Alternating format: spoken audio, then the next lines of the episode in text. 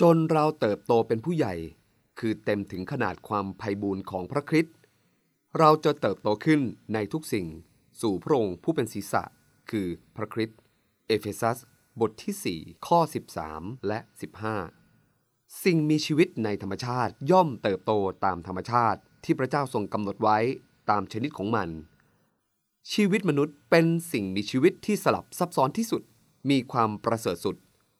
ในความเชื่อของคริสตชนนั้น มนุษย์ไม่ใช่ผลผลิตของความบังเอิญ ที่เจริญเติบโตขยายตัวอย่างไร้จุดหมายที่ไม่มีวันสิ้นสุด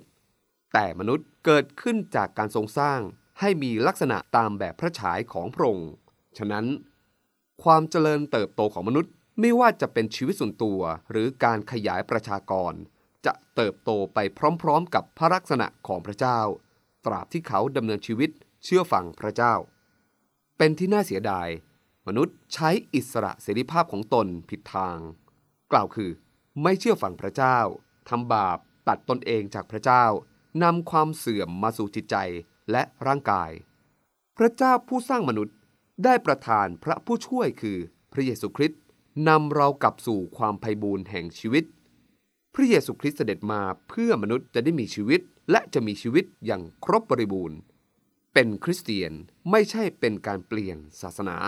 ไม่ใช่เป็นเพียงการเปลี่ยนพิธีกรรม เปลี่ยนชื่อ แต่เป็นคริสเตียนหมายถึง การเปิดใจต้อนรับชีวิตใหม่ที่อยู่ในพระคริสต์และชีวิตนั้น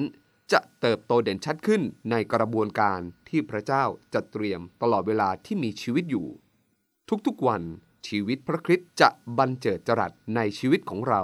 ความคิด ความรู้สึกคำพูด และการกระทำจะค่อยๆ เปลี่ยนไปตามแบบพระฉายของพระคริสต์จนถึงความไพบูรณ์ของพระองค์ ข้อคิดวันนี้